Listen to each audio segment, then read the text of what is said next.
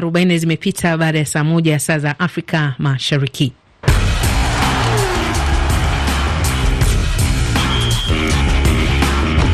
RFI, sauti za dunia. Tupate habari za spoti naye Victor Abuso. Jambo asubuhi ya leo. Nam, sijambo sana mwenzangu Carola Joseph Blackmore, mkimbiza baiskeli kutoka Uingereza, uh, ndio mshindi wa mwaka huu wa mashindano ya Tour de Rwanda yaliyomalizika jana. Uh, Blackmore ameshinda taji la kumi na nne la mashindano hayo baada ya kutumia dakika kumi na saa kumi na saba dakika kumi na nane na sekunde arobaini na sita uh, kukimbiza baiskeli uh, kwa awamu zote nane ambazo zilikamilika jana jijini Kigali. Bila shaka imekuwa ni wiki ya kusisimua sana kwa mashabiki wa mchezo huu wa kukimbiza baiskeli. Bila shaka mchezo huu unanikumbusha mbali sana na miaka yangu ile kabla asijastaafu Karo, kabla hujapata kile kigari chako. Katika soka ni kwamba jana kulikuwa na mchezo kadhaa hatua makundi kwa nia taji la shirikisho barani Afrika.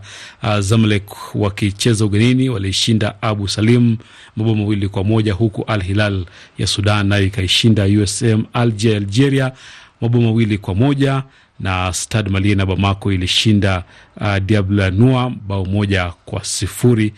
Dreams nayo ilishinda Club Africain uh, bao moja kwa uh, sifuri. Kule barani Ulaya, Liverpool ndio mabingwa taji la Karabao mwaka huu.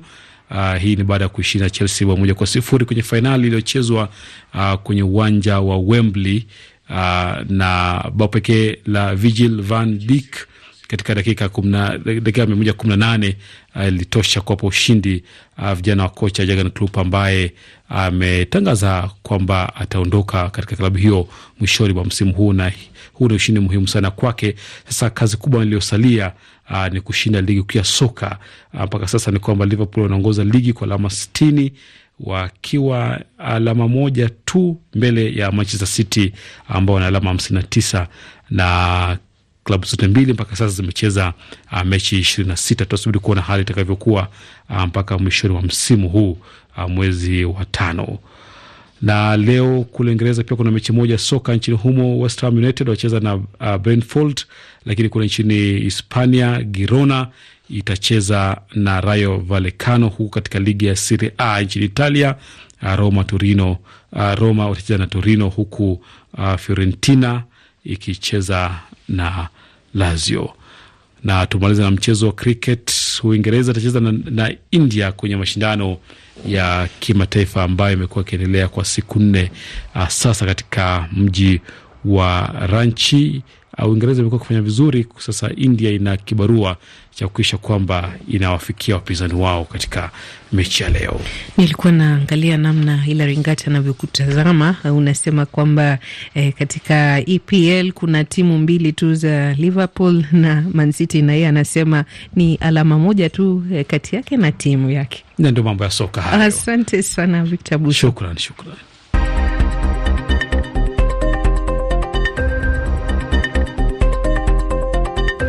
Radio France Internationale. Tupate uchambuzi wa magazeti naye Ali Bilali. Nam ni kushukuru sana Carol Kurir. Nianzie kule nchini Uganda na gazeti la Daily Monitor ambalo limeandika Rais Museveni akutana na uh, kimu, ama kiongozi mkuu wa mahakama ya kimataifa uhalifu wa kivita ya ICC. Uh, gazeti la Taifa Leo la nchini Kenya limeandika Mbadi apewa urithi. Ida Odinga amwambia ameiva kuvalia viatu vya Raila. Uh, mbali na taarifa hiyo, gazeti limeandika msichana aliyepata uh, mia tatu sitini na sita akutwa akilia kwa kukosa karo. Uh, gazeti la New Times la kule nchini Rwanda lao limeandika serikali yazindua mradi wa franka za Rwanda bilioni mia tatu themanini na mbili ili kukabiliana na mafuriko ya mto Mukungwa. Jamii zilizoharibiwa na mafuriko kando ya mto Mukungwa katika, katika mikoa ya kaskazini na magharibi mnamo Mei mwaka jana zinaweza kupata ahueni katika mpango wa dola milioni mia tatu ambayo ni sawa na franka za Rwanda bilioni mia tatu themanini na mbili.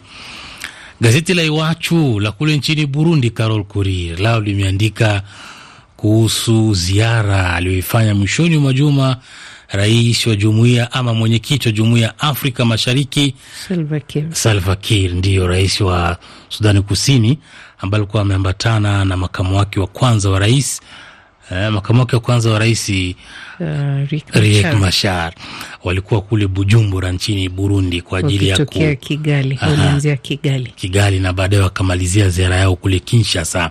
Na gazeti hili limeandika kwamba uh, Salva Kiir na Ndayishimiye wahimiza kuheshimishwa kwa mchakato wa Luanda na kule Nairobi. Gazeti la, la Prosperite la kule DRC lao limeandika kuhusu utulivu washuhudiwa jioni kule katika maeneo ya Misisi baada ya mchana kushuhudiwa kwa mapigano.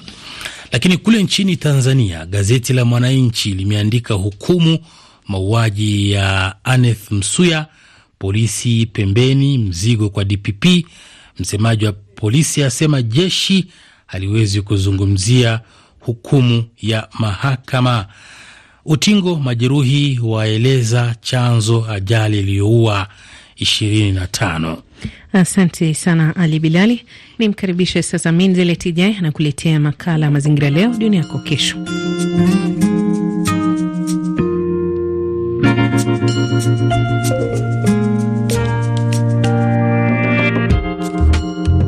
Msikilizaji, malengo ya maendeleo endelevu ya Umoja wa Mataifa nambari mbili inasisitiza haja ya dunia kumaliza hali ya njaa kufikia mwaka elfu mbili thelathini. Kulingana na lengo hili, njaa na ukosefu wa usalama wa chakula umeongezeka kwa kiwango kikubwa tangu mwaka elfu mbili kumi na tano, hali inayochangiwa na mizozo, lakini pia mabadiliko ya tabia nchi. Nchini Kenya, mbinu za kurejesha na kudumisha rutuba ya udongo na kilimo ekolojia ni miongoni mwa mbinu bora za kukabiliana na mabadiliko ya tabia nchi hivyo kuongeza mazao. Katika makala ya mazingira leo dunia yako kesho, hivi leo Victor Moturi ametuandalia ripoti ifuatayo. Katika kijiji cha Ke eneo la Kaiti, kaunti ya Makueni, Peris Kimandhi analikagua shamba lake ambalo kwa mtazamo limenawiri vyema. Kimandhi ni mmoja wa wakulima eneo hili wanaotumia mbinu ya kilimo endelevu kurejesha na kudumisha rutuba ya udongo yaani regenerative agriculture ili kuimarisha mazao wakati huu dunia inapokabiliwa na mabadiliko ya tabia nchi. Ukiingia kwa shamba langu utapata kuna viazi, utapata kuna mahindi, kuna mtama, kuna miogo na ni sehemu kidogo, lakini ukiingia utapata vyakula. Hata kuna vitu zingine ambazo sijataja, lakini mpangilio ndio inakuwa nzuri. Tunatumia dawa hizi zetu za miti, hiyo shamba itatumia kemikali kwa hivyo tunatumia tu dawa zile ambazo tunajitengenezea ambazo tunajua hazina makali. Sasa changamoto ile iko kwa wale wakulima ambao hawajaingia kwa hii, wanaogopa. Kuna mkulima mmoja ambaye alikuwa ananiambia mimi hii siwezi, lakini sasa yeye ndio mkulima mzuri sana. Wakati alikuja akaona uzuri, amekuwa mkulima mzuri kabisa.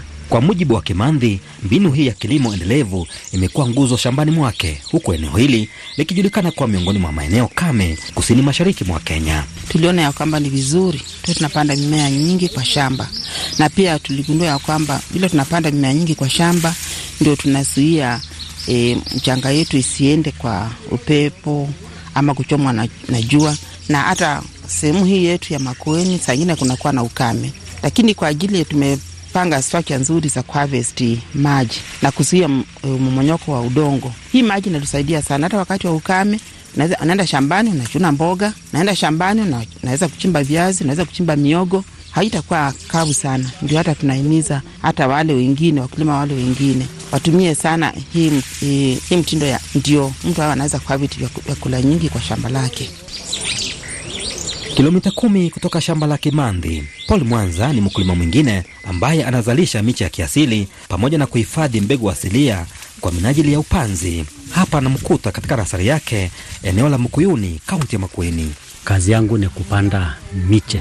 Napanda kwa hii tree nursery, kuna section ya miti ya maua, kuna section ya miti ya matunda kama vile unaona na kuna section ya miti ya forest. Nilipenda miti na nilipenda kuwa na eneo environment, eneo ambalo liko na miti. Nikaona nikipanda kwangu tu peke yangu na majirani hawajapanda sitafaulu. Kwa hivyo nikaamua kuanzisha hii tree nursery, ndio nikipanda miche hata majirani nao wanapanda. Ndio sababu unaona katika mazingira yanayotuzunguka kumejaa miti. Niko na timu kama vile umeona pale ya watu karibu kumi na kuna wale ambao ni technical, kazi yao ni kuweka makaratasi e, mifuko kwa mifuko mchanga, wanaweka mi, e, mifuko elfu sita kwa siku, na kuna wale wanapanda. Kwa hivyo kila siku tunapanda miche elfu sita.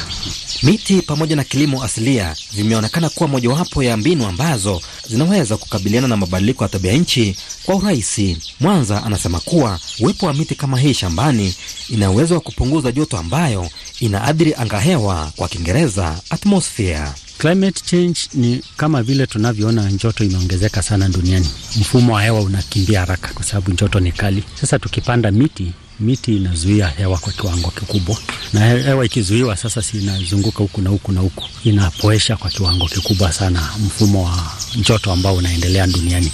Na tena miche inazuia, kukikuja kunyesha, kama juzi kulinyesha sana, hakukuwa na mafuriko huku, na ndio sababu hata ukichukua njembe ukiangalia huku, ukichimba kidogo tu, kuna matope chini, inazuia sana maji kutoroka kwa, kwa urahisi na kama maji iko kwa chini kwa, eh, kwa wingi basi inamaanisha mchanga haujakuwa na ile njoto inayopita kwa kiasi. Kwa hivyo huku juu kutakuwa njoto, lakini itapoeshwa na mvuke ambao utatoka ukienda juu, na mazingira yanakuwa mazuri.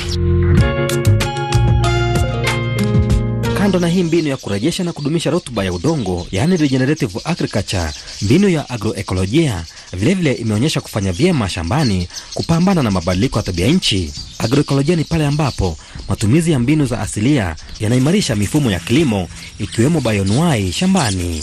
Joseph Mbidi ni mkulima mwingine na mwalimu wa kilimo eneo hili la Makweni na viunga vyake. Agroekolojia uh, kuna mbinu ambazo tunatumia kama upanzi wa miti, kupanda mimea tofauti ambayo inasaidia kurutubisha mchanga, ambazo zinapambana na athari za tabia nchi, sababu hata wewe unaelewa kama hiyo uh, tunaita climate change iko na sisi hapa. Tunakuanga na kalenda ambayo tunapanda mimea, tuhakikishe kila wakati shamba yako inakuletea kitu. Sisi kama nchi tukitilia mkazo na tukijaribu kwa mashamba yetu tutaweza kusaidia kuzalisha chakula cha kutosha na chakula ambacho hakina madhara. Juu kwa agroekolojia sisi hatutumii uh, zile kemikali, tunajaribu kutoa yale magugu, tunatengeneza mbolea ambayo tutarudisha hapa, na ukifanya utafiti utapata mbolea inahifadhi maji sana. Kwa hivyo ni njia moja tunatakanga tuweze kutumia mbolea itusaidie kuhifadhi maji ya kutosha, ndio tuweze kupata mimea na chakula ambacho ni bora. Mtu ndio afanye kilimo cha agroekolojia anahitaji E, shamba kiasi kipi? Unaweza kuanza na ile tunasema roboeka kwenda juu, na itaweza kukusaidia na tutaweza wekeza uh, teknolojia tofauti tofauti, upate shamba yako ni kidogo, lakini iko na chakula cha kutosha. Ukiweza kufuata ile mikakati kama kuweka mbolea, mchanga ukuwe na rutuba mzuri, uweze kupanda ile mimea, ikipandwa pamoja inakuwa pamoja, inasaidiana. Uweze pia kupanda, uangalie ni mimea gani itakupatia pesa na inakupatia ile tunaitanga kwa kizungu ile long term. Tukuwe na ile long term plan ya kuweza kuwa na mipango ya shamba yetu, na tutasaidika, ndio wakulima wetu waweze kulima. Si lazima waanze na sehemu kubwa. Kaunti zinazopatikana kusini mashariki mwa Kenya hushuhudia ukame wa mara kwa mara. Mashirika yasiyokuwa ya kiserikali kama vile Biovision Africa Trust yanashirikiana na majimbo haya kupiga jeki kilimo endelevu, kurejesha ardhi ili kukabiliana na mabadiliko ya tabia nchi, vilevile kuongeza uzalishaji wa chakula. Tayari wakulima elfu tano wamenufaika na mpango huu. Kwa majina inaitwa John Motesia, ninafanya na shirika ambayo inaitwa Biovision Africa Trust. Kilimo rejeshi, tunatumia vitu ambavyo viko karibu na sisi. Tuko na resources mingi ambazo ziko karibu na mashamba yetu, karibu na maboma zetu, ambao tunaweza kutumia. Kuna mbolea ya kutosha ambao tunatoa kwa mifugo, kwa mifugo yetu. Pia hata ile mimea ambayo tunatoka kwa shamba, kuna yale maganda trashes na, na kama ni mambo ya maize stalks na hizo zote trashes za, za maharage na pulses ambao wakitoa wanaweza kurudisha kwa, kwa shamba, wanaweza kutengeneza compost manure, wanarudisha kwa shamba. Kwa njia hiyo unapata uh, kama ni mashamba yetu yanashika maji kwa muda mrefu, hata mvua wakati imeshaenda kitambo, kwa sababu mbolea ni moja ya njia ambayo tunaweza kutumia kuhakikisha michanga yetu imekuwa na rutuba ya kutosha, na pia mbolea inashika maji kwa muda mrefu na inawezesha uh, maji kuwa karibu na mizizi ya mimea. Utafiti wa shirika la Umoja wa Mataifa kuhusu chakula na kilimo unaonyesha kuwa ongezeko la joto hadi nyuzi 2.5 linatabiriwa kuongezeka ifikapo mwaka elfu mbili na hamsini huku majanga kama vile mafuriko na ukame yakishuhudiwa hali ambayo inasababishwa na mabadiliko ya hali ya hewa. Tuko na mwaka mmoja na nusu na tumeanza kuona matokeo mazuri, kwa sababu tumepata hata ile mvua ya wiki moja, wiki mbili, wiki tatu inatosha, kwa sababu mara mingi unapata inakuja kwa maji mingi. Wakati wa kupotea hiyo maji tunapaswa kuhifadhi kwa mchanga, na inawezesha hata kulisha uh, mimea yetu mpaka inafikia kuzaa, kwa sababu ndio tumeongea mambo ya mitaro na tumeongea mambo ya soil cover. Jua ndio tunaita mwizi ambaye anaiba maji kwa mchanga, tunaifunika kabisa na tunaifunika kwa kutumia matawi branches, na tunafunika kwa kutumia mimea ambayo inasambaa kwa mchanga ambayo inafunika mchanga, na hiyo moisture ama hiyo unyevunyevu inakaa kwa muda mrefu, na mimea unaona ina, inaendelea vizuri. Wakulima wanaasha mashamba yakiwa kabisa kabisa wameclear kila kitu, na wakati wa jua kali hiyo mchanga inachomeka kabisa, hata unapata ime, imekufa kabisa, hata wadudu muhimu ambao wanatengeneza mchanga huo umekufa. Kulingana na wataalamu wa mazingira na kilimo, kilimo rejeshi vilevile agroekolojia vina uwezo wa kuchukua kaboni kutoka angani na kuweka kwenye udongo. Hii si tu inachangia kupambana na mabadiliko ya tabia nchi, bali pia inaboresha muundo wa udongo, utunzaji maji na hata kuimarisha mazingira, huku kauli mbiu ya maendeleo endelevu ikiwa kuchukua hatua za dharura kupambana na mabadiliko ya hali ya hewa na athari zake. Shukran kwa mwenzangu Victor Moturi kwa ripoti ya leo. Jina langu Minzleti Jai, kwa heri.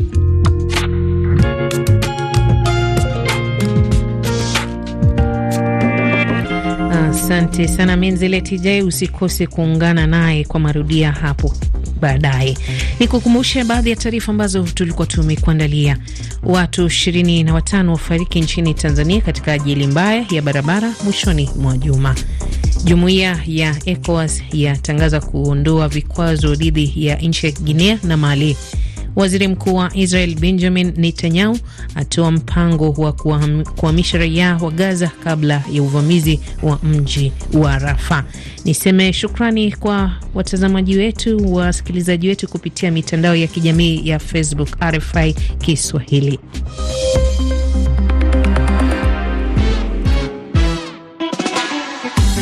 Na sasa tumalizie na kibao umechelewa Mboso kutoka kule Tanzania.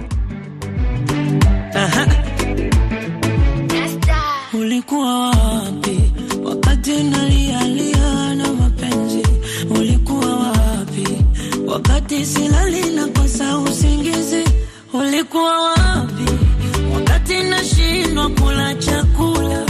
Ulikuwa wapi? Mbona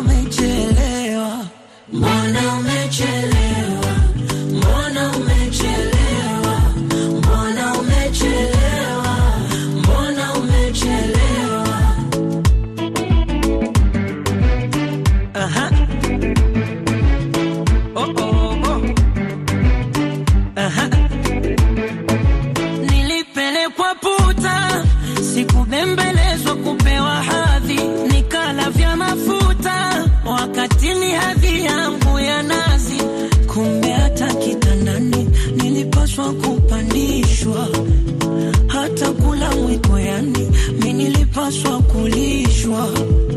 Kwa urefu wa mkono gani mgongo kujisugulisha, mengine mapya ya chumbani, wewe umenifundisha. Mbona? Mbona umechelewa, mbona umechelewa,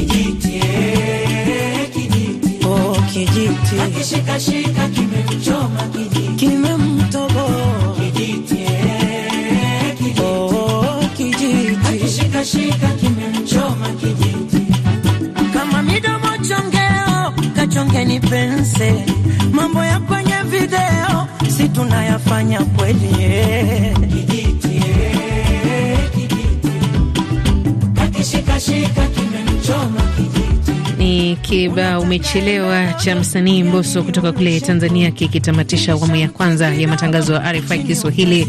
Salamu zetu zimfikie Jaki Mulakirwa, unatusikiliza kutoka kule Goma, na Patrick Nyandwi ukiwa Kampala, Uganda. Shukrani kwa kuungana nasi na kualika saa mbili na nusu tuungane tena kwa matangazo mengine kwa lugha ya Kiswahili. Kwa sasa, kwa heri ya muda.